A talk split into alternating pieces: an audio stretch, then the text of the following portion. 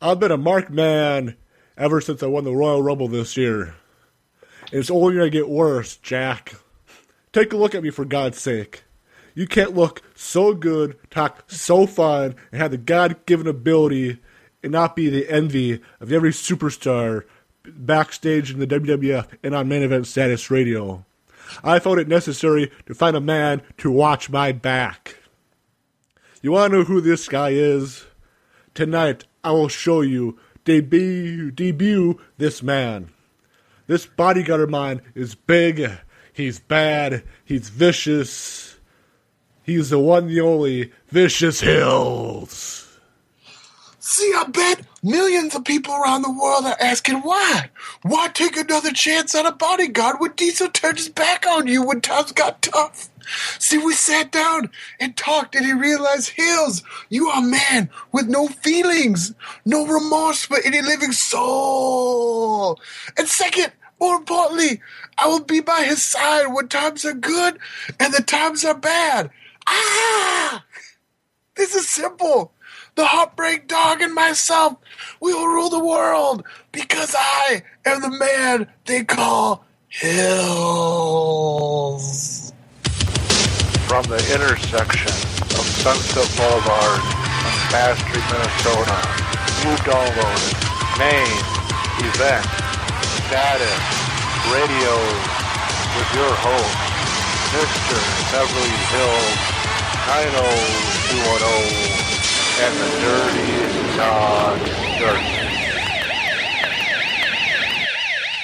Dog's World, Dog's World, party time, excellent, woo woo woo woo woo. Wow, yeah, yeah. Party on, Beverly. Party on, dog. Welcome to Mid Event Status Radio. I am the Dirty Dog Darcy. He is Mr. Beverly Hills 90221 Thrills. How's it going today, Beverly? Oh, it's going wonderful. It's a lovely Saturday morning. It's snowing a little bit outside, but you know, can't complain too much. How about you? At least we're here in the basement recording Dog's World episode one. Dog's World. I love that. You're always, you're always in s- Dog's World, Beverly. I would certainly be the Garth to your Wayne. I'll say I had to do that intro because Saturday Night Live uh, celebrated their 40th anniversary last weekend. And Yeah. I, and I am sad you did not catch it last week in Beverly Hills. Uh, I lived it. I love. the whole 40 years? Everybody knows I'm 60 years old. Fair enough. No, I don't. I don't know why I said that. Oh, Beverly. I don't know. I like. I like it, Saturday Night Live, but I don't love it that much. Too just Yeah. like I was just saying that just the few episodes I've, episodes I've caught within the last few years, I'm not really too. I'm not really that entertained by this current crop of cast. sure, fair enough. Yeah, if ever there's anything good, I just like watch the YouTube clips. So Yeah, so yeah, I'll laugh. I don't know. The, the gosh, I don't know when the last time I've watched a whole Saturday Night Live has been. I bet it's been ten years. Well, well, I was to say for me, it probably would have been about, I'm guessing maybe a year and a half or so ago when Justin Oh, Bieber wow. was guest hosting. Oh God. Whatever. He was gonna swag, swag, swag on me. Yeah. Who do you weirdly like more, Oh, Justin Bieber or Bill Mercer? Both of them are super strange, but who do you like more? it depends on what podcast I'm I'm uh, on All right. because uh, one with a podcast that Captain Obvious did that we had on as a couple time guest on his Oh. podcast. I'm a known I'm known as a big Justin Bieber fan, and on What a Maneuver with Joel and Eric that we had on once already on their podcast, I'm a big Bill Mercer fan. I think you're the only big Bill Mercer fan. That's fine. So yeah, so yeah, I watched some of the Saturday Night Live 40 episode last weekend. Only, uh, I think I caught like the last hour or so of it, and I feel like the only good segment, or only, only segment I enjoyed, was the Wayne's World episode or Wayne's World segment. To be honest, Well, I love Wayne's World. Uh, Wayne's World and Wayne's World 2 are two of my favorite movies of all time. I've probably watched the first Wayne's World 50 times. Maybe maybe a 100. Like to be totally honest, I watched that probably way too early. So now looking back a lot of the jokes like Cream of Sung Young Guy have gained more laughs for me you know, as opposed to what I was watching when I was like seven, should, like I said, probably shouldn't have been. But I don't know. The VCR was my babysitter sometimes, so just Fair enough. I, I was gonna say, I was gonna say, you would get along with, a lot with Daddy Sunshine and, and our other brother Nate when we were growing up because Wayne's World and Wayne's World Two were Daddy Sunshine's favorite movies that he made us watch all the time. Well, then I gotta. I think there should be a Wayne's World cast with me and Daddy Sunshine. Yes. so yeah, then I, I was extremely happy to see uh, Bill Murray last week as well, and Dan Aykroyd because I was a big Ghostbusters fan. Right. So it was not great to see them. It was I didn't catch the gal's name who played uh, Matt Matt- Foley's or Matt Foley, uh, Chris Farley's character. oh, I heard it. Wasn't it Emma Stone? Yeah, th- yeah, Emma Stone sounds right. Yeah, so yeah, she played uh, Matt Foley and all that, which went through the weekend updates on de- announcer's desk table, which made me laugh. Right. So I, I felt like it was nice. They showed a bunch of classic clips from over the years and tried to do some, you know, like weekend update with different uh, hosts that that uh, was on it and all that fun stuff. So it was nice to see some throwback as well as nice to see kind of uh, modern twist to classic segments like Wayne's World. Yeah, yeah, no, that's cool. And I mean, for people who really like it or whatever, who really wanted to see those folks like back, that's cool. I'm with it. I'm not against it. I just didn't watch it. Yeah, well, yeah, because it was nice to see Will Ferrell. It was nice to see Mike Myers, Dan Aykroyd, Bill Murray, uh, Bill Murray, well, Bill Murray, Adam Sandler, and all Bill that. Mercer. You almost said that Bill Mercer was on uh, Yes. the Saturday Night Live thing. Now, how? Here's a past to present. Uh-oh. How would Saturday Night Live have been different, and the history of Saturday Night Live been different if Bill Murray had been replaced with Bill Mercer? I think that that few years Bill Bill Murray was on, I don't think that those that cast would have been as popular if Bill Mercer would have been in No. it. What if their careers had been switched and Bill Mercer had been in Ghostbusters and all the rest of those movies, and Bill Murray had been the announcer of World Class Championship Wrestling? I think Better, worse, the same. I think the movies aspect would be worse. the announcing aspect would probably be better. So it all depends on what you want. Can you picture Ghostbusters with Bill Mercer? Just I'm just imagining this this scene where Bill Murray gets slimed by by Slimer. I'm picturing Bill Mercer trying to seduce Sigourney Weaver in Ghostbusters 2. The only thing he has to do is just put her in a sleep hold. No, that's against the law. Whatever. So yeah, I just wanted to talk about SNL a little bit. So since they, yeah, they celebrated their 40th anniversary last weekend, Sorry for sidetracking us into a Bill Mercer. that's that's fine. Like like I said before we started recording, uh, it seemed like last month the opening segment of Mid Event Status Radio has become pop culture status radio. Yeah. Well, there have been some good pop culture moments. Fair enough. So uh, tonight we are reviewing the 99th episode of. Monday Night Raw. Yes. taped and aired on Monday, February 20th, 1995, at the Macon Coliseum in Macon, Georgia. You got it. Right in WCW country. They're kind of you throwing some blows there, right? Macon, Georgia. That's a long time WCW hotbed. Do you know how far away Macon, Georgia is from Atlanta? I don't, but I get my but I bet my friend Google does. Google knows almost everything, Beverly. Yeah. Uh Ma- yeah, Macon and then, you know, it's Macon's kind of a famous place. I don't know. Just like Beverly Hills is a Johnny famous B. place. Bad is from Johnny B. Bad is billed from Macon, Georgia.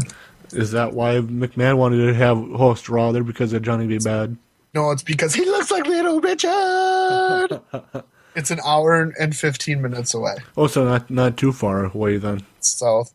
it's actually fairly close to Ron Simmons' hometown of Warner Robins, Georgia. Damn. He's got a mean left hook. So according to my Roku, this episode of Monday Night Raw is all about Shawn Michaels joining the King's Court with a surprise. WWE Champion Diesel defends the gold against Intercontinental Champion Double J. Yes. To be honest, Beverly Hills, with the match that we watched from Action Zone the other week with Owen Yeah. Hart and Diesel for the title, I was halfway excited for the main event tonight. No, I was excited for this when when he ran down when uh sorry when McMahon ran down the like plan for the night. I was like, whoa, finally, like we get a couple. I don't know, kind of headline matches. So I'm one headline match really, but um and a note kind of a notable King's Court. It seems like the last two that we've watched have just kind of been like glorified interview segments, like the one with Backlund, the one with Jarrett. At the time, I guess didn't didn't really seem like it was advancing any type of storyline. So this one having the the bodyguard reveal, I think was finally something where you know I was happy to see it. Yeah, because I realized when I was watching the main event that this episode was one of the few episodes I was randomly looking through when we first started the podcast. That I wanted to re- wanted to review this this um pod, this episode of Raw because of the main event. Sure. Granted, I don't remember watching this main event live, but just seeing, you know, Jeff Jarrett versus Diesel, I was kind of, I was halfway excited just because of how I felt. How I felt the Owen Hart Diesel match that we watched was better than I expected. So I'm not gonna going to you know reveal what uh, I don't want us. To, I don't want us to reveal what we feel about the match until we get to it, but Right. as a teaser. Yeah. So we might as well take a quick break for we can uh, catch our breath, and we'll be back with a review of Monday Night Raw from February twentieth, nineteen ninety-five. All right, a little bit of a break needed for me too. I need to go get my laundry out of the dryer because I think my uh, neighbor wants to use it. Back in one minute. The following announcement has been paid for by the New World Order. I'm the Dog Stimus here with Dusty Hills, not plugging my trucks, not plugging my Jeeps, but plugging Burdick's Pepsi. Oh, Dog Stameth! You know, when I get down to your car emporium, I don't even know what you're gonna have for me. Is it gonna be Jeeps, Dusty? Oh, no, talking about my trucks today. No, today we talking about the Pepsi, brother. We're talking about the the Mountain Dew, all the great Pepsi products. You know, I don't know why they can't think I'm rid of the Pepsi brother, because the dog Stamus is the best Pepsi deliverer in the planet. Woo, talk about it, Stamus. Screw Coca Cola, screw Mello Yello. Pepsi is the way to go. Welcome to Macon, Georgia. Welcome to the 99th episode of Benefit Status Radio Raw. I am the Dirty Doc McMahon. Joining me this week is Beverly E. Cornett. Yes, yes, yes. Yeah. This was a good one. We said it before the break, but this was a good one. Macon, Georgia, home of Otis Redding, Little Richard, the Allman Brothers Band. But tonight, it's home to Monday Night Raw. Which I was ex- kind of excited to uh, have a different kind of opening from McMahon before we get the classic Raw intro. Right, uh huh. Yeah, how like McMahon runs down the main event match where Diesel will defend his World Wrestling Federation Championship against the Intercontinental Champion Jeff Jarrett. We also see Shawn Michaels on the King's Court, and Bam Bam Bigelow is back. Yes, I'm he ex- is. I'm excited to see Bam Bam back. Suspension. This this was the the Bam Bam Bigelow suspension was very um John Cena like. Yeah. when he's when he's been suspended or when he's been fired and he's appeared on every Raw, there's not been a Raw that Bam Bam Bigelow hasn't been on in his thirty in his thirty That- days that's true. Yeah. Fair enough. I guess I, didn't. I didn't think of it that way until you mentioned that. Makes me laugh too, Beverly Hills. Yes, yes. Then we get got some pre-recorded comments from Jeff Jarrett talking in the mirror with his uh, lights on his jacket and hat, and all that, and glasses going off. Oh my gosh, I love it. Ha ha! Tonight's the night. Rhodey's got an extra shoulder, and the World Heavyweight Championship gold is going on it. Then uh, Diesel comes on and says that the WWF is will be unplugged, and all that like MTV unplugged, and Jeff Jarrett will hit Jeff Jarrett's lights will go out. Yeah, everyone's heard of MTV Unplugged. Tonight is WWF Unplugged because I'm gonna knock your lights out. I thought I felt like his lines were kind of cheesy. oh my gosh, terrible! And he had like his eyes were like bugged out. He, he has very strange delivery. It's so weird. I know. I'm looking at it. now. I'm not liking it now. I didn't like it when Diesel was doing it. Understandable that we got the classic Raw intro, which I always love. Yep. it it's weird to me when, when I'm watching Raw from you know for for the series. It's weird not to hear my voice like on a vinyl welcoming welcoming us to the show, Okay. just because that's our theme song. Yes. Then we get then once the Raw uh, theme song plays, then, then we hear a familiar theme song playing in the background. Bam, bam. Oh my god. It's like you were farting on the mic. Yes, I was tooting. It's like, "Bruh, bruh." so Bam Bam's theme song was playing in the background. I did not take note what the notes were, were saying though. Well, they played um some highlights from the last few weeks. Did you catch those? No. Well, Okay. were they were they playing uh, highlights from the whole storyline with LT and Bam Yep. Bam? Okay. Yep, yep. We got Bobby Kupo saying that Taylor wasn't a wrestler. We got a clip from Bam Bam saying, Lawrence Taylor, you're a wimp. Welcome. I'm going to welcome you to the Valley of the Real Giant. And then we got Anthony Campari question mark. It was kind of blurred because it was in the corner of the screen. Um, but he was saying, and this was actually kind of an interesting one for me. I almost want to seek out that whole interview because he was almost making it seem like they were maybe going to play the heel with LT because they were saying that he didn't really like that the WWF was like um, encouraging the match or whatever, and that he was going to file a cease and desist order against the, the WWF and the and Bam Bam. So I thought that one was interesting. Well, I have to say, uh, I guess I really didn't catch that, but just thinking about that, how it always seemed like, I guess last few weeks that Vince discouraged Bam Bam whenever Bam Bam wanted to challenge LT on Raw.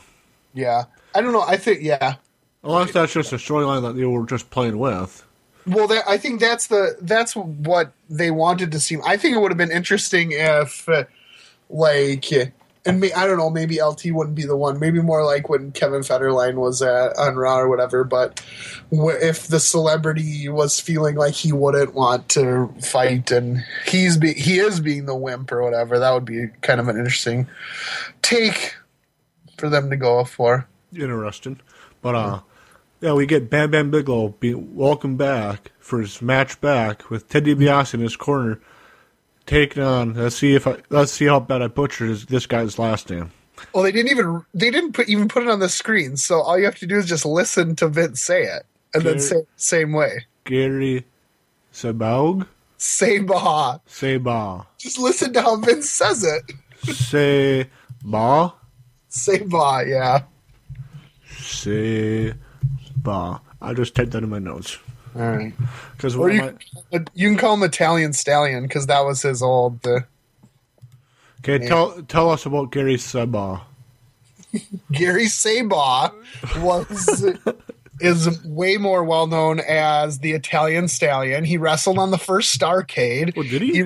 yeah, he wrestled um, in Crockett Promotions for a long time as um, not quite a jobber, like one rung up from that. Uh, he was in the Crockett Cup twice, even getting a win when him and Kendall Windham were partners in it. Um, so yeah, he's he was I'd say pretty well known. Like if you followed NWA in the 80s, uh, you probably know who the Italian Stallion is. Um, so Wes, he would be since you said he was a, a, a step up from a jobber. Would he be kind of like the in between run of a jobber and a, in a mid, mid carder? uh, yeah, really low mid carder, jobber Okay. to the stars type. Okay. Um, you you aren't going to see him really get many wins on TV. Oh, so He he's might, yeah. so is he a step up from Buck Quarterman? Oh yeah, no, Okay. definitely up from that because like I, I don't know, I don't know where to put him like on the run. Um, kind of like Koko B. Ware in the early '90s, or like um, I don't know, Special Delivery Jones, like in the Makes sense. '80s. If you watched the WWF then, like that that kind of level. What Where again, like you're not really going to see him get a win on TV, but he'll maybe be competitive, that kind of thing. So he's kind of like the Prince of Dorchester. Nah, higher than that. Okay. Why did I ask since the And it's the Du- and it's the Duke of Dorchester. whatever since we, the one episode that we watched re- reviewed of him, you were pretty high on him and I wasn't. A throw out a reference and I get right. Oh, What yeah. do you expect out of me, Beverly Hills? Sure. So yeah, when uh, Bam, well, like you said, when Bam Bam came out, Bobby Kupo's highlights and and all that, Bam Bam was talking from Superstars ten days ago. And, yeah, the guy named Anthony, I'm not even gonna try to pronounce his last name, Yeah, well, I can't really see it either. So Kim Papa or something like that, who was I guess LT's attorney, you know, read some notes and such. Oh. Then the match started when they were playing playing the footage. I didn't catch how the match started, but Gary was on top. yep, yep. And after that video played, He was able to take him down. yeah, when the after the video played, McMahon welcomed Jim Cornette to the announcers table, I, which I was kind of, which I was excited to to catch or see how Jim how Raw would be different with Jim Cornette as a color guy compared to Shawn Michaels. Um, one trillion, gazillion, billion, million times better. So I can definitely tell, well, just with this match, how Vince seemed different. We call the match in a different way than with Cornette than he did with Michaels from the week before. It was so much better. I enough. never, I never want to see uh Shawn Michaels on commentary again. And think of Shawn Michaels. What's your thoughts on Gary's attire tonight? It was fine. what did you think about Gary's mullet? I, it, I know. I took a note about that too. I wrote down he has a mullet, but it's starting to bald. it was tremendous. His mullet. It was like he has bald. Yeah, he has bald on top, and then it's like three feet long. Yes. so I felt like his attire looked like what King Kong Bundy wears, but red. but red. And then Vince said that Gary Sabaugh was a two-time AAU champion, and then Cornette said that he was also the world spaghetti eating champion. That, well, as to say how big he was, I'm not surprised. yeah, he was a big dude. And I, I don't know. That's maybe lends to. That's not much. That's really not that much bigger than when he was uh, at his height of popularity either. Did you catch during the match when the fans were chanting for LT? Yes, of course. Do you feel like that was piped in, or do you think it was actually the crowd chanting that? I think they were probably chanting it. It looked like I think they showed some uh, people doing it. So do you feel like feel like the the LT Bam Bam Bigelow storyline is starting to finally kick off? I think I think people were into it. I think the the LT Bam Bam storyline was good. I think people liked it. What's your opinion? Are you, how are you? How do you think it's progressing at this point? So far? Well, just you know, we haven't watched any superstars or Action Zone, so I Right. feel like just on Raw, I feel like it's been progressing pretty well, and we have been seeing video. I always hi- highlight clips of of the storyline progressing if they played it on superstars or on Action Zone. Yeah, I liked I like the steps that they're taking. It looks I think it looks good. So so far on the road to WrestleMania 11, I am excited to see where Bam Bam versus LT takes us. Yes. So I know one note I did take down was Cornette uh, put over the LT won't doesn't have a, a chance to stand up against Bam Bam Bigelow.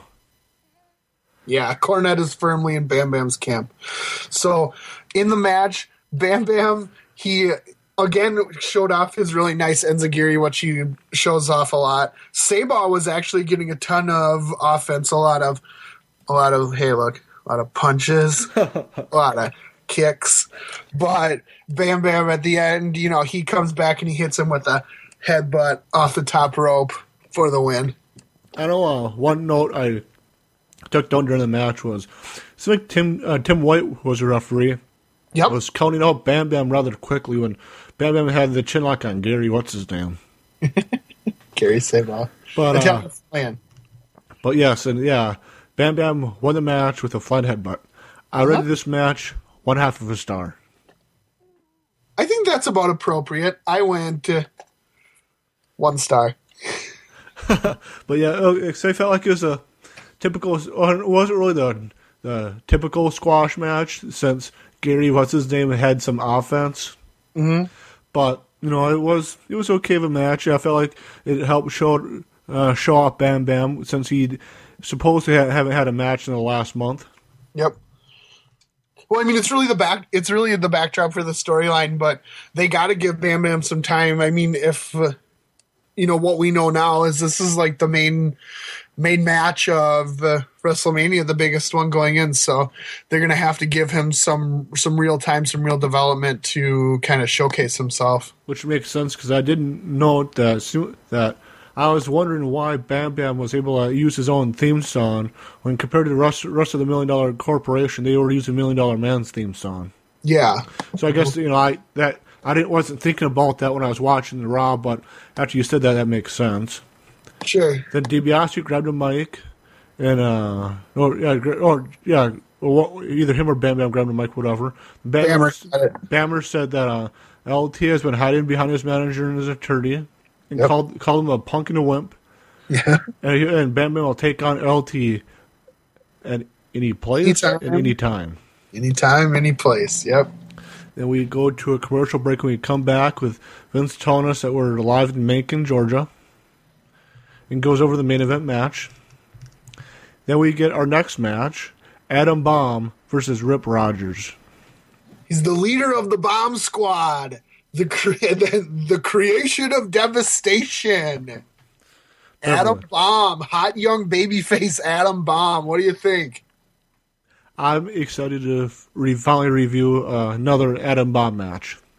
Well, I feel like I don't know much about this era of fiery babyface Adam Bomb. Same here. I, I know more about. I remember when he debuted, and we went over this on one of our first uh, um, top fives, which was top five wrestlers that scared you as a kid. He was he was definitely one of those for me. oh yeah, with the tongue and the out of- glasses. Yeah, his eyes had the were like yellow, and it freaked the shit out of me, man. I hated it when I'd watch on whatever was the syndicated program of the time when he first debuted. So I know way more about him than than this. This is kind of the that dark time in wrestling for me when I kind of faded out a little bit. Um, so yeah, it was a little interesting. It was really weird to me. I don't think it worked too well. What do you, do you think he, he worked as a baby face or what?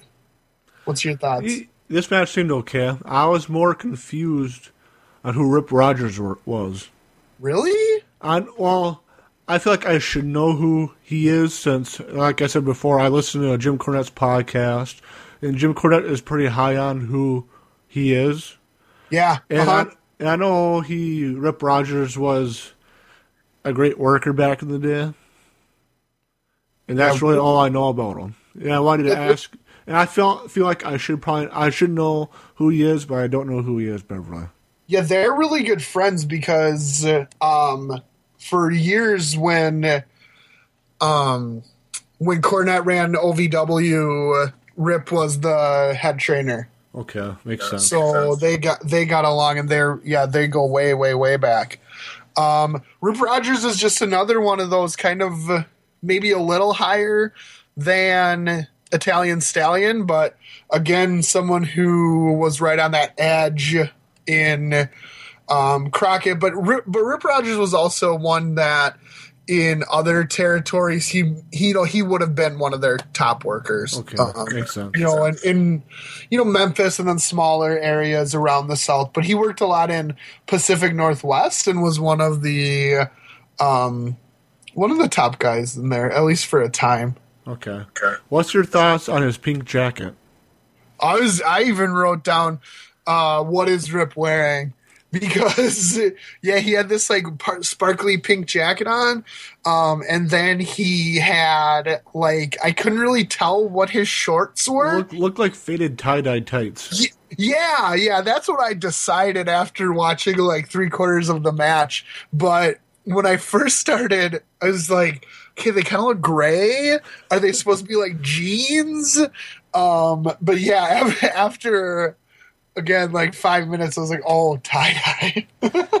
Yeah, t- you know, talk about his uh, tire and all that. It made me laugh the, at the start of the match. McMahon and Cornette were uh, gabbing back and forth, back and forth about Rogers, and uh, Cornette mentions that Rip Rogers and John Mellencamp hang out all the time.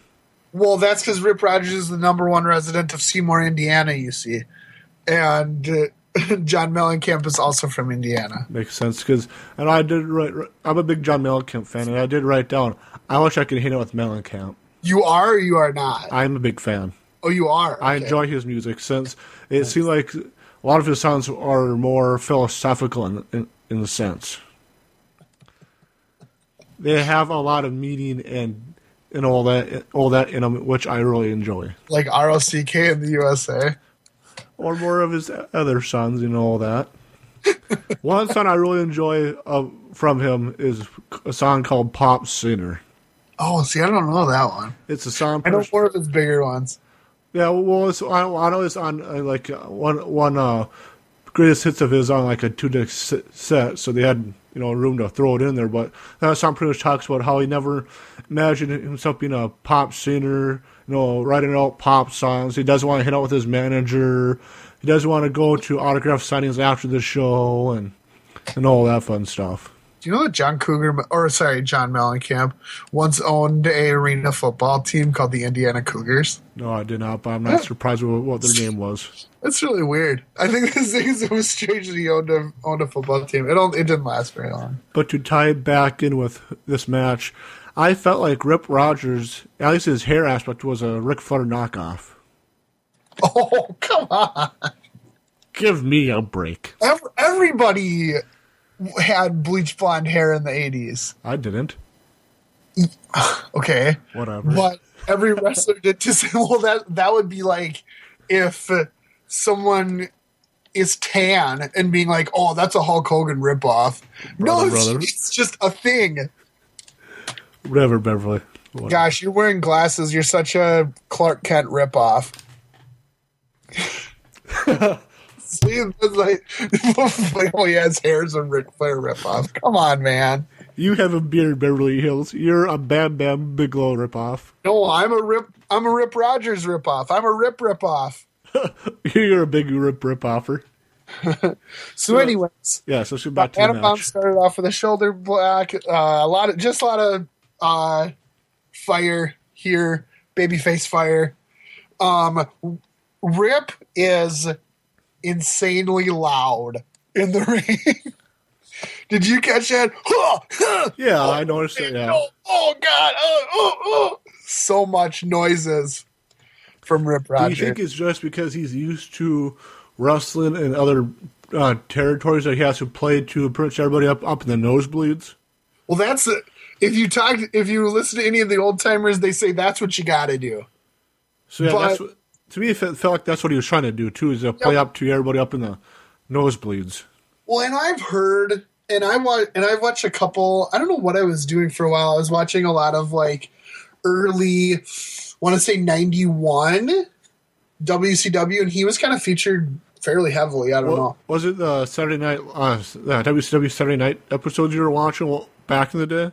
Um, could have been. Yeah, I don't know. It was on YouTube or something. Okay. and he and that was that was a smaller place Um, and he seemed a lot more accustomed there to play off the fans and stuff.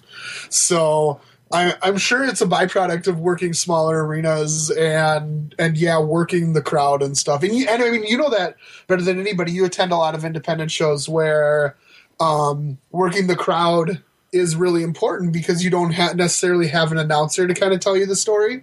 So the the wrestlers themselves have to do it. Yeah. So Which, yeah, so it, which definitely helps out with the few AWF shows I've been to off and on. It does help out that the wrestlers do interact with the fans to help tell us if they're which side of the fence they are, if they're a bad guy or a good guy. Yep, exactly, exactly. And and I've heard wrestlers in interviews, you know, talk about the difference between working uh, you know, 20,000 seat arena and working a, you know, 200 seat high school gym. you know, and and I feel like the the style that Rip is working definitely fits the latter more than the former. Makes sense. So, so yeah. Um, Adam Bomb got to show off some of his athleticism, hitting a really, really nice standing drop kick. Which I was impressed with how tall he is.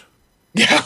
Well, now that was literally a standing drop kick. He was looking at him, and then boom, out of nowhere, there it comes. Um, and I don't know. Even though that looked really impressive and athletic, the fact that like he's so stiffly like was just thinking, okay, here I go, you know, without Yeah. Without really any anything surrounding it. It's kind of like, oh yeah, well, this is why Adam Bomb is what he is. Yeah.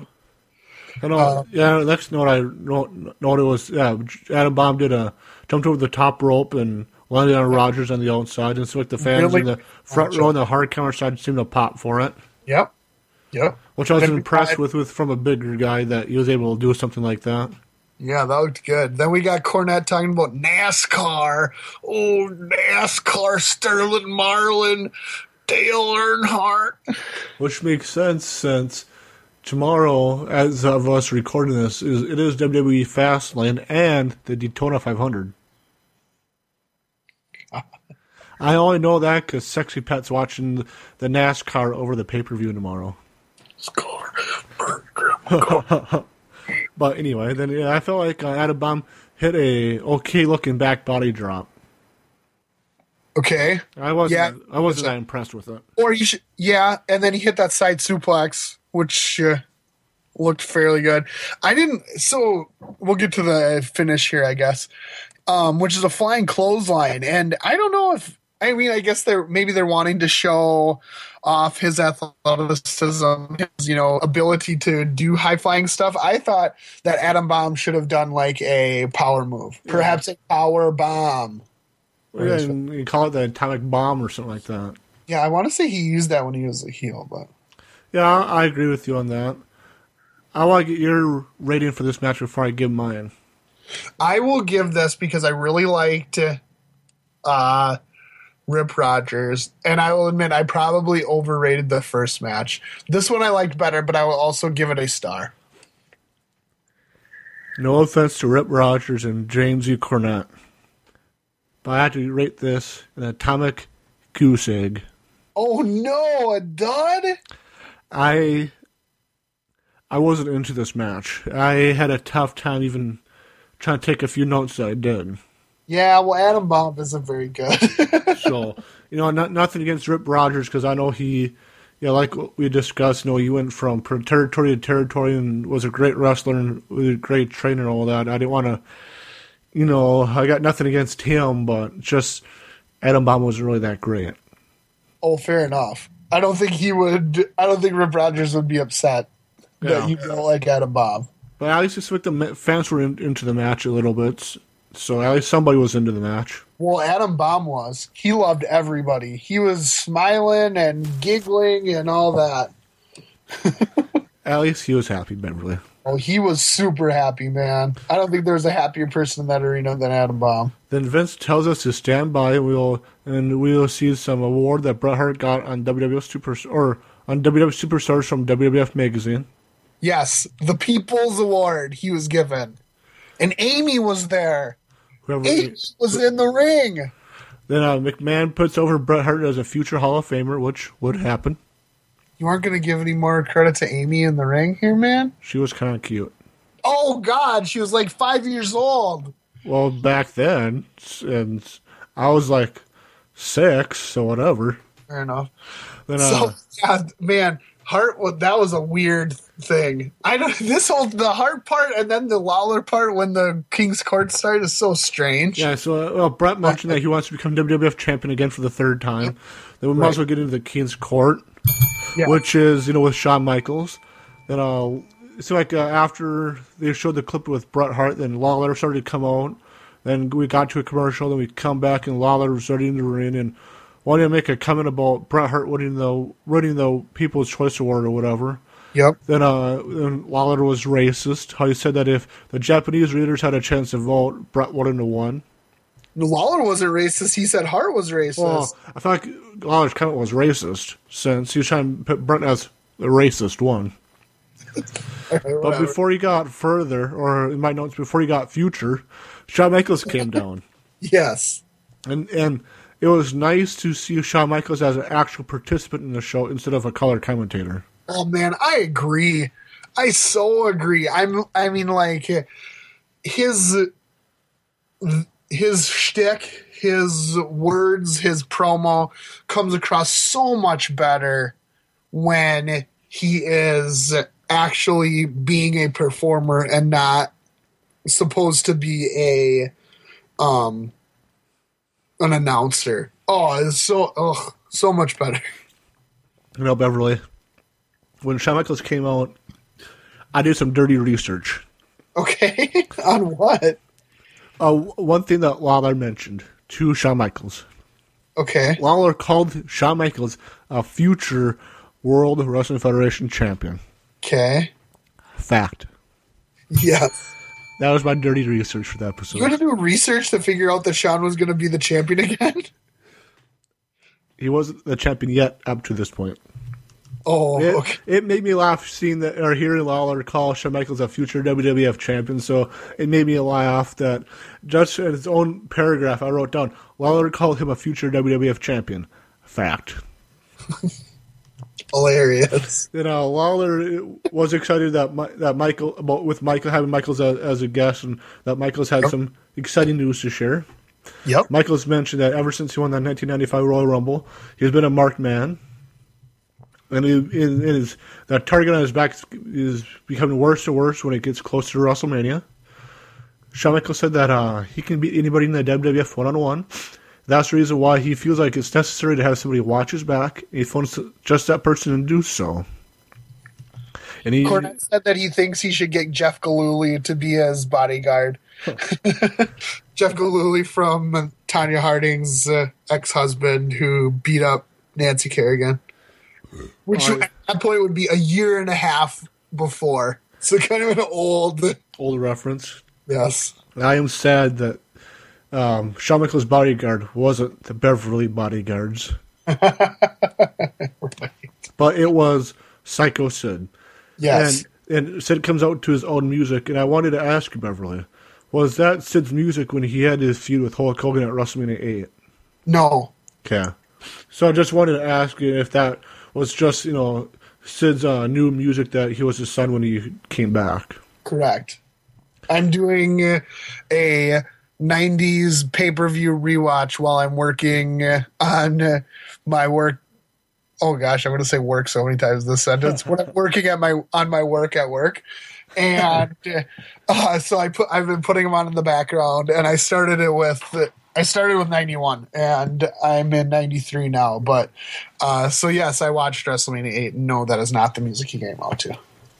And what when was the last time Sid was on WWF TV up to this point? Do you remember? Uh, I do not know.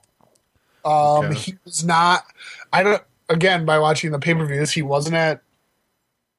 Uh, oh, he was at I WrestleMania. he was. He no, he wasn't at Royal Rumble '93 either. Um, he was not at Survivor Series '92. Was he at SummerSlam '92? I do not know. Can't think off off the top of my head. Oh, so he so he was gone somewhere between probably that summer of '92 then, give or take. Yeah, because I think. Uh, I want to say, um, I want to say he was in. He was already into WCW in 19. Okay. I was just curious on when uh, when was the last time Sid was on WWE TV, and at least the last for sure pay per view he was on would, would have been WrestleMania eight. Right. So Sid said that he's back, and why take the chance on a bodyguard when Diesel turned his back on Shawn Michaels when the times got tough before? Sid, Sid said that they had a talk, and Sid has no feelings and no remorse for anybody. Sid said that he'd be by Shawn Michaels' side at all times, and when times are good and, and times are bad.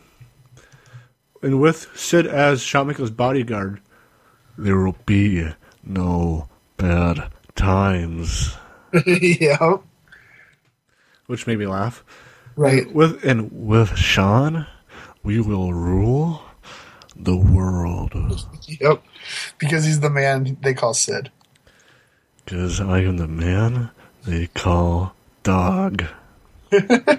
Yes. And I wanted to ask you. So I just so I did Hill's research. Yeah. Um, apparently, Sid uh, failed a drug test before WrestleMania eight, and he went on the European tour afterward. But after the European tour. After the European tour, instead of coming back to WWF, he, he quit and started playing softball. That's funny. God, the old God, Sid loves softball. I don't think Yeah. there's anybody I know who loves wrestling and softball as much as Sid, Vicious. And I wanted to ask you, talk about Sid in end of the end of the uh, King's Court segment. What's your thoughts on them playing Sid's theme song over Shawn Michaels? Take a swig of the Diet Mountain Dew, and what's I don't think it matters. Okay. Wanted to ask because I just felt like that was an interesting note that they played Sid's music. I, in ways, I like they were trying to get over Sid's music and all that to get people used to his theme song. Well, that's Okay, just, that's just instead me, of talking about Sid's music, do you think Sid was a good choice for bodyguard of Michaels, or do you, or would you have gone some other direction? Do you, Who, what do else think? could have been Michaels' bodyguard back in '95? Hmm, I don't know. I mean, actually, I, this might be like scraping the bear a little bit, but we saw him on the show. What if it would have been Adam Bomb? I think that might have been an okay. eh, No, I felt like least Sid ha- had some kind of name. At least had a name Sure. pro wrestling and had an impact in WWF before, as in being a WrestleMania main eventer. okay. I yeah, can, I, can under, I can understand Adam Bomb, but I felt like Sid was a good choice since Sid was another tall guy, as was Diesel when Diesel was Michaels' bodyguard, and we all know Sid's finishing maneuver is a power bomb, Sure. as was Diesel's. yeah, So to me, I guess I, I, I kind of feel like I assume that that's what there's some of the tie-ins they were trying to do with Shawn's original bodyguard and this new bodyguard. I I highly doubt they meant it that way, but yeah. I'm I'm seeing those connections. Oh no, I think I think Shawn is one of those wrestlers who really needs a bodyguard, uh, or you know benefits from it. And I think instead of, and I mean, we already reviewed the one after WrestleMania, so we know Sid turns on him. I think instead of setting one up to have to be like a month, they should have thought maybe a lower card guy to be his bodyguard for an extended amount of time instead of just doing this turn. Little man car, but not in the cow. Yeah, somebody like a heavier set guy that could do some damage. Yeah, Um, kind of like uh, what's his what's his name? Bray, not Bray Wyatt, uh, the Funkasaurus.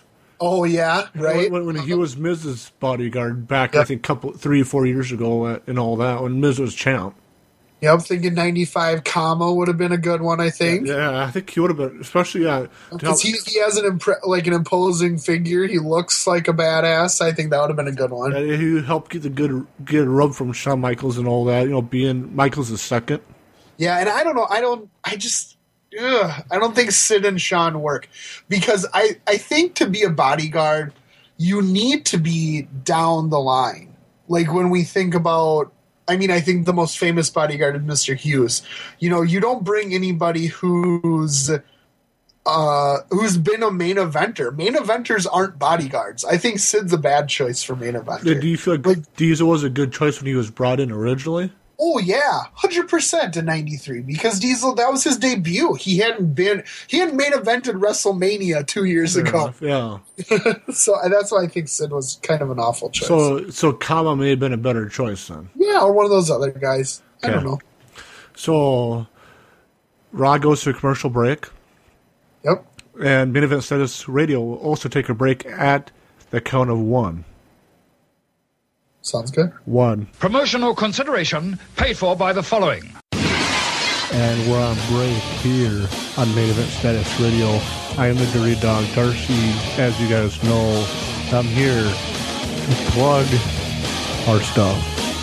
You can listen to us at our website, maineventstatus.com, soundcloud.com slash Main Event Status Radio, or on iTunes. Search us out in the library, Main Event Status Radio. Again, you can listen to us too at maineventstatus.com, soundcloud.com slash maineventstatus radio, or on iTunes. Search us out in the library. Subscribe to us, rate us, review us, because we want to beat the Ross Report interim Ross's saucy attitude. You can also like us on Facebook, facebook.com slash maineventstatus radio. That's all one word. Again, that's facebook.com slash maineventstatus radio or you can uh, follow us on Twitter for Beverly Hills. It's Beverly Hills MDF. Or for me, the Dirty Dog Darcy, it's at Dirty Dog MES. And dog as in D-A-W-G. Dirty Dog MES on the Twitter. Let's get back to the show.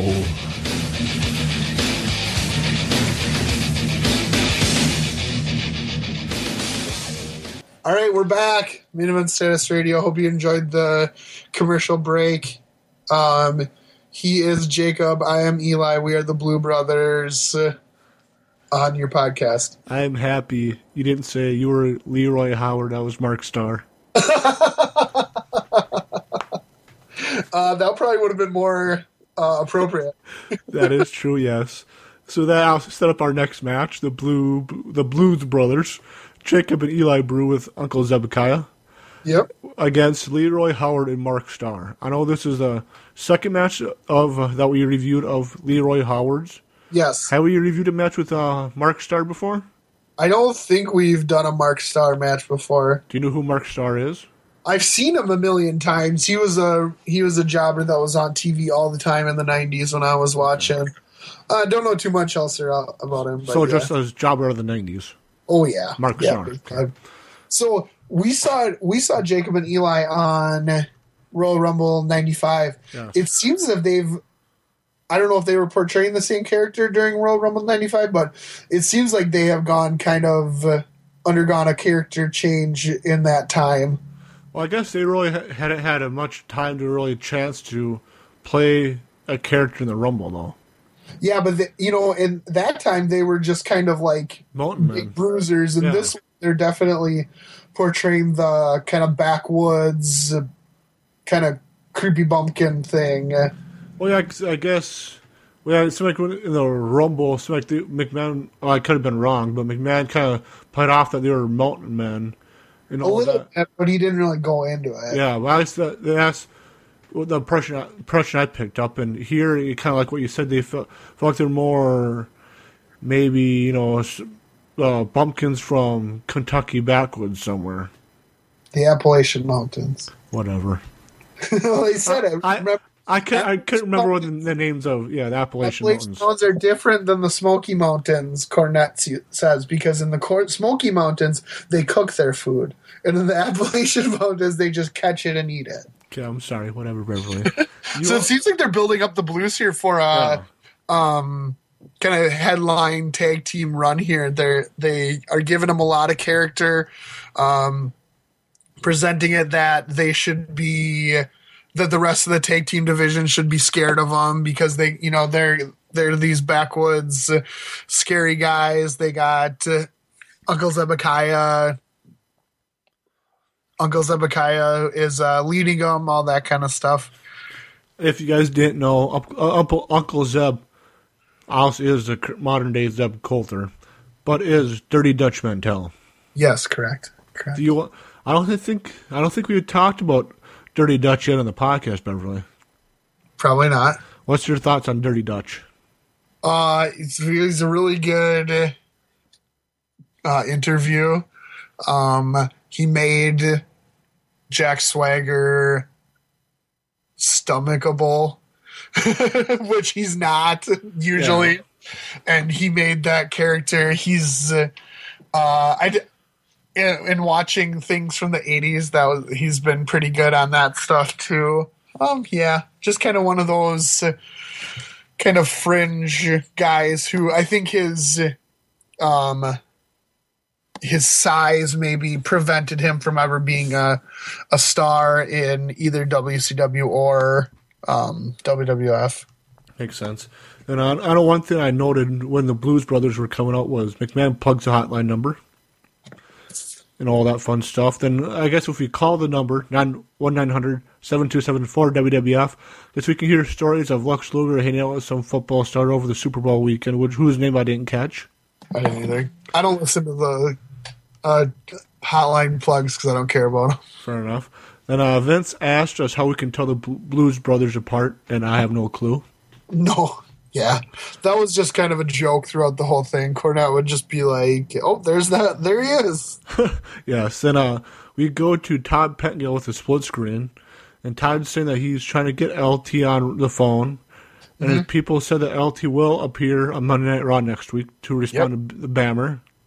Yeah, I think that's that's cool. I'm with that. What's your With thoughts but- on them doing split screens during matches to push other storylines? It's fine. This is a jobber match. Yeah, I wanted to ask. So, and I I didn't have a problem with it during this match either, but just you know, if they would have done that during the next match, I would have been that would kind of rubbed me the wrong way. Right, right. So this is just a straight up squash. We got the Blues throwing around uh, Leroy and Mark Starr. Um, couple good looking double big boots. They had uh, they double big booted Leroy at the beginning. They double big booted uh, Starr while he was tied in the ropes. Kind of the extent of the Harris twins offense is the double big boots, so um, it would make sense that that's uh, the big uh, point of their match. Um, just after a few minutes, they one of them hits a tilt a whirl slam on uh, Star, and then a, a big leg drop, and there's your win. The winners are the Blues Brothers. And Beverly, what is your rating for this match? I'm gonna go quarter of a star. My rating for this match is my prescription medication, Beverly. Because this match made me depressed. Okay. I wanted to do something goofy since I rated the previous match uh, Topic Dud. on a topic done. So, yeah, this is to be an- another dud match. Whatever. Yep, and after the win, the Blues are confused by the camera, which, I did think was ma- funny. which- yeah, I, I got a good chuckle out of that, too. I, I liked it. And then uh, Zeb drags them away by their hair. More character development in the Blues in these two minutes than a lot of guys get in six months. So, Yeah, Vince tells us to stand by again, and we watch some video footage of of some NBA Jam from the from sometime recently with Diesel from the weekend before or something like that from the NBA All Star Weekend. yeah, man, he's at the Slam Jam. He's hanging with so many people. He's hanging with Salt and Pepa, um, Tatyana Ali from Fresh Prince of Bel Air, Jenna von Oy from Blossom. Come on, Blossom! By How, the way, how big was the NBA Slam Jam back then? Was it pretty popular? Obviously, it always is. is it still is it still and sorry, is it still going on nowadays? yeah, it was uh, it was last weekend. Well, I'm sorry Uh, that I'm so- Minnesota Timberwolves won the slam dunk competition. well. I'm sorry I'm I'm out of the sports bubble, Beverly Hills. You are. Um, Hey. Vince McMahon At least, at least I talked about Saturday Night Live at the opening of the podcast. right. Just. Vince McMahon called Jenna von Oy Jennifer Van Oy, which was awesome because she's more popular than Diesel or any of his stars at this time. Um, Cal Ripken was there, David Justice was there, whatever. But the funny thing is, is like, I think they were trying to present it or like tr- show clips that presented like Diesel as a star or like that these guys were like buddies with him, but it clearly it was extremely clear that Diesel had just like approached these people when they were signing autographs and they were, they were just like taking pictures together. Yeah. But it was it was awesome. They're like, "Hey, look at Diesel with his friend Cal Ripken." at, at least they're trying to put over their WWF champion. I know, but I mean, it's just funny that it, you know, they're trying to make it look like he's such a big star, but it's clear that he's just like in their autograph line. Yeah. then we go to a commercial and we come back with Pyro going off, putting over the WWF title match, which I was pretty excited about. What's your thoughts on you know how they had a spotlight in the middle of the ring and they showed uh, a spotlight of the WWF title? Liked it. Yeah, same here. I don't remember them ever doing that before or since. No, not So, not that I know. so we get for our main event of the night the WWF title match here on Monday Night Raw, episode 99, with challenger, the Intercontinental Champion, Jeff Jarrett, with his roadie, their roadie, against Yep. WWF Champion, Big Daddy Cool. Purr, purr, Yep. What's your thoughts on champion versus champion matches, Beverly? Um, they're cool. It uh, it's tough to make a finish out of them. Is the only thing because you either have to do a non-finish or you generally your higher champion's gonna win but then how do you keep your other one strong so they're a tough beast to perfect Yeah, I can, I can see your point because I thought the one the only times I used to memory that they'd done a great job on doing champion versus champion matches were WrestleMania six with Ultimate Warrior, Yeah. you know, as Intercontinental Champion de- defeating WWF Champion Hulk Hogan and winning the WWF title. Yeah, but see, then what's what's the difference between that and this or most uh, uh, Chambers champion matches? I felt like the at least uh, lower card champion was put over in that match. Well, the difference is that Hogan leaves. Fair He's enough. not he's not around after it, so you don't have to worry about keeping one strong or making one look stronger. If yeah, if one of them leaves, well, then it's really easy. if booked, really easy if booked right, yeah. champion because you just can't just have the one who's going to stay around to win. Fair enough, yeah. Then, uh, what's your, you know, since we always talk about Jeff Jarrett's uh, attire whenever he makes an appearance on the series, what's your thoughts on Jeff Jarrett's gold star and leopard print on white white nipple cage tights? Well, the biggest thing is that the nipple cage gets broken halfway through. Well, if not right towards the start of the match, yeah. Breaks the cage, man. Breaks the I guess cage. Big Daddy Cool wants to see some Big Daddy nipples. Oh God, That was Autolon. It's right. I out of the attire that we've seen of Jeff Jarrett so far in the series, I'm happy that he's always changed up the tires every week that he's on. You don't care, I know, whatever. I, I guess I'm kind of, I kind of like seeing that in my in my characters. I like to pay attention more to the wrestling. Yes, and we finally see a Diesel match on Raw on the Yeah. series. I'm quite pleased about that. I'm so happy that we finally get a diesel match. And I know I'm probably the only one who noticed this, but how last week on the episode in the interview segment he had the goatee. It seemed like between then and this episode he shaved it off and he decided to let his beard grow in. Correct. You're the only one who noticed that. What can I say?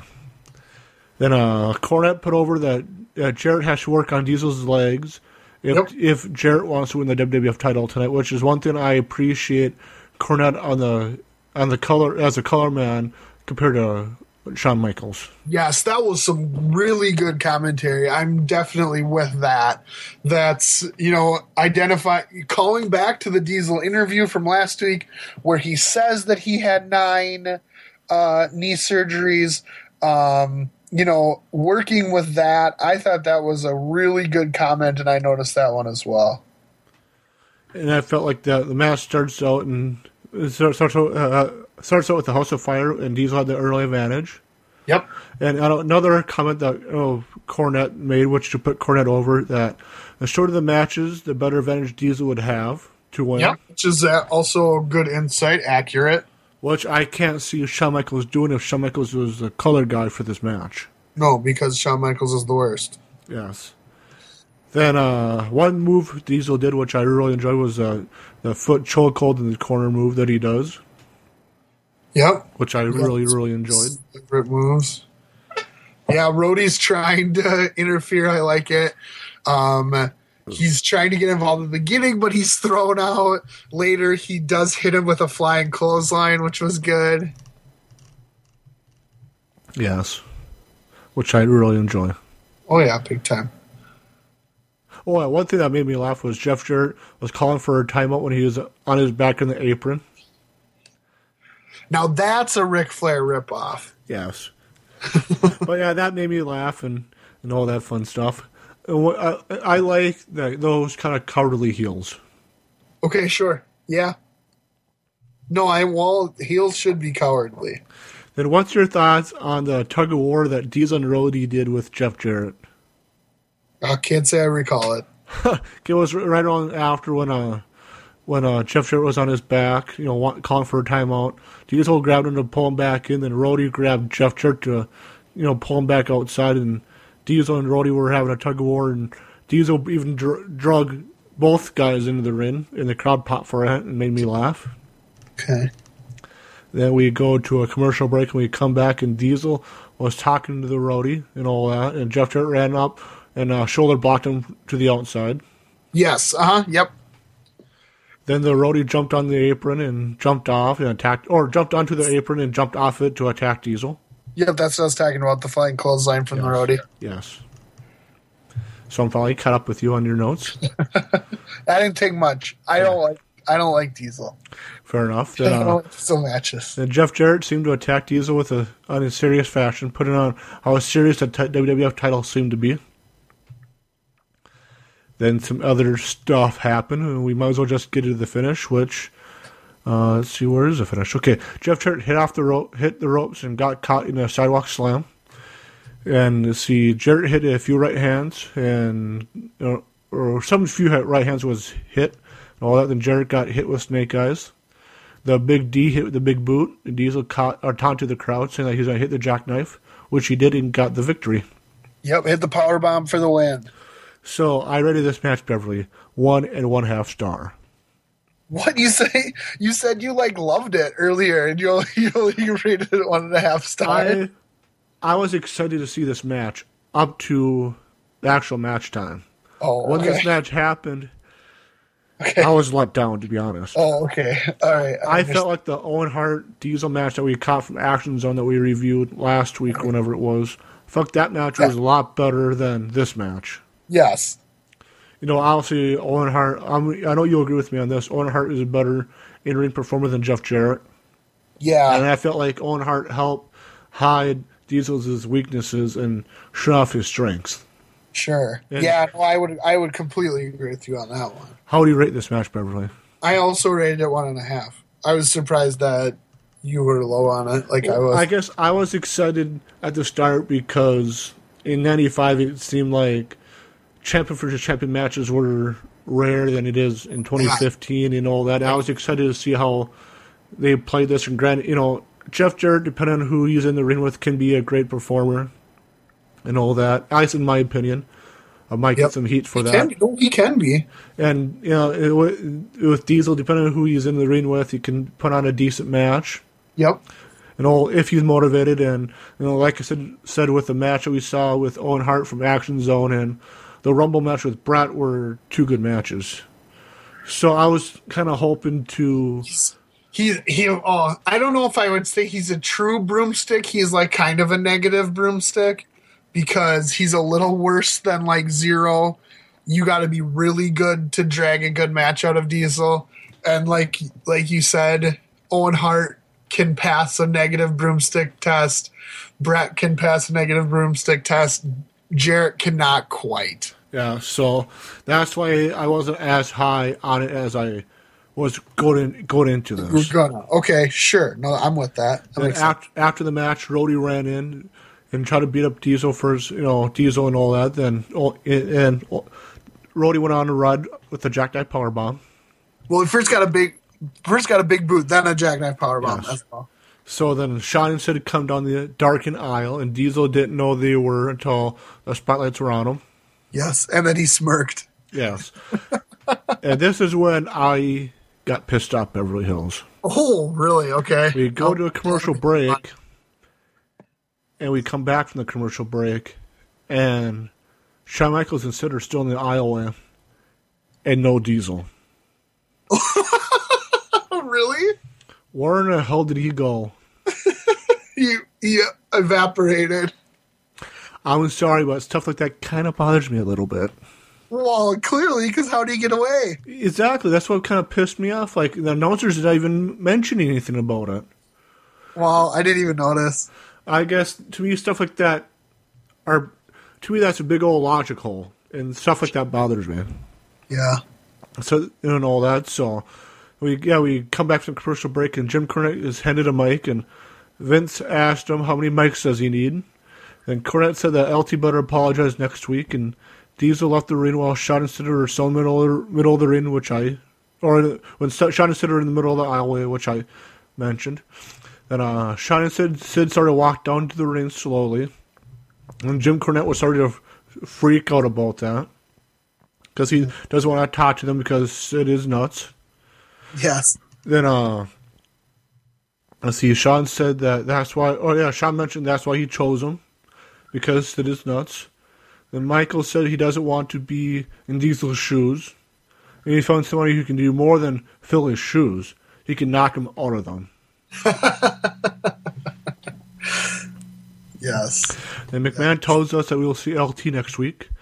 I'm excited. Luger and Tatanka will battle again next week. Uh huh. Then we get a video package build up Luger and Tatanka with Todd Pettengill talking about it, and they even uh, pulled into their their uh, storyline last year that we talked about a little bit earlier, like earlier in the early days of the podcast Yep. of uh, Tatanka turning on Luger and all that, and so that would be the big match on the hundredth episode of Monday Night Raw: Tatanka versus Lex Luger. And this is really a long, long story. Everything with Tatanka and Luger. It's they've really gotten the good treatment there because if you even go back. Tatanka and Luger, that was Luger's first WWF pay per view match, WrestleMania 9. Was it? So, yeah, yeah. I thought Tatanka fought. Uh, Oh, gosh, no, you're right. He fought Michaels. Yeah. Uh, uh, Luger, who was Luger against? Luger, I think, just posed on. Was it No, perfect? not in, no, he faced Mr. Perfect. yeah. Yeah. So what's your what's your thoughts on the 99th episode of Monday Night Raw, Beverly? Um, you know, just like you said, it start on paper was a better than execution, but it at the same rate is probably the second best Raw we've watched in this series, second only to the um first Summit show. Oh, with uh, Razor Owen match. Yes. Yeah, 'cause I was thinking about that last night too. You know, getting, you know, thinking over the show for the, that we re- just reviewed. That, yeah, I, I was just trying to think of one some of the better matches that we've seen so far in this series, and a couple matches from the su- summit. I do feel like were better, the better matches that we've seen so far, excluding the pay per view. Right. So we might as well take our take our final break and all that for the podcast. We'll be back. Stand by. The following announcement has been paid for by the New World Order. He then talked about the Hulkamania stroke, which sounds lewd. Someone needs to make a song out of the Hulkamania stroke. Yes. Let me ask you a question, Hulky. Are you a bad guy or a good guy? Well, on camera, brother, I'm a great guy. But when that camera goes off, brother, oh, it's a different story, brother. Oh, brother, brother, brother.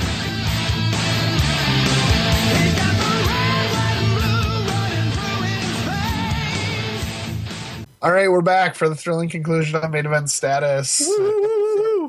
Twenty-seven. Yes, the twenty seventh ep- episode. Wow, Exciting. almost as many episodes as I have years on this earth. Yes. right. Exciting, Beverly. So I can never remember. Do we do Jobber first? Yes. Yes. My Okay. so- jobber is Gary Sabaugh, or Gary, oh! what's his name? No way. Yes. For get, getting the early advantage on the Bammer during the video packages and being bammed out of Raw. My jobber is Anthony Campari for trying to file a cease and desist order against WWF. I was going to say, Anthony, what's your name? if you learn anything from the state or from the country of the United States and their government, you will lose against Vince McMahon. Yeah, accurate. My mid event status star, Beverly Thrills, I know you will not argue with. Okay. The Louisville slugger himself, James E. Cornette. Good choice.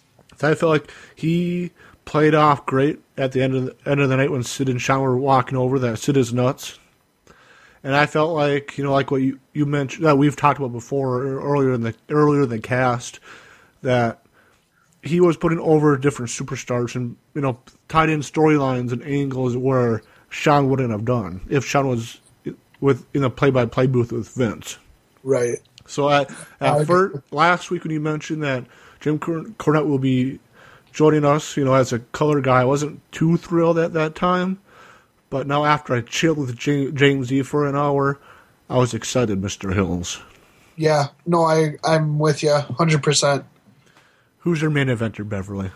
Um, my main eventer is Sid. I thought this was an impressive debut from him.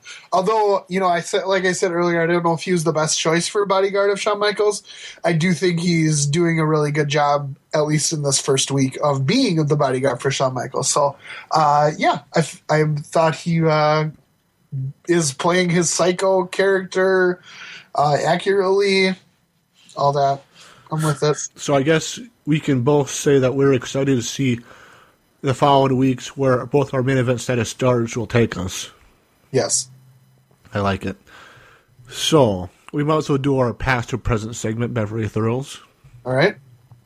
Uh, we kind of talked about this already, so which I agree with. Um, I, well, you know, with the Intercontinental Champion against WWF Champion, do you? f- Let's see. I guess we talked about that, so we don't. I don't need to ask that. What's your thoughts on the rotation of color commentators, as we saw with Jim Cornette and Shawn Michaels? Um. So how is this past to present? Like, should we Well, do it now you- or what? I guess. Do you feel like that? Do you feel like so far it has benefited the 1995 product, and do you feel like that could help out in 2015? Um, I don't know. I'm of two minds on this. Uh, I think consistency is important, and um, you know, having one consistent voice is, like I said, important. And I think something that you know you can tune in because you know this person's going to be on there, whatever, whatever.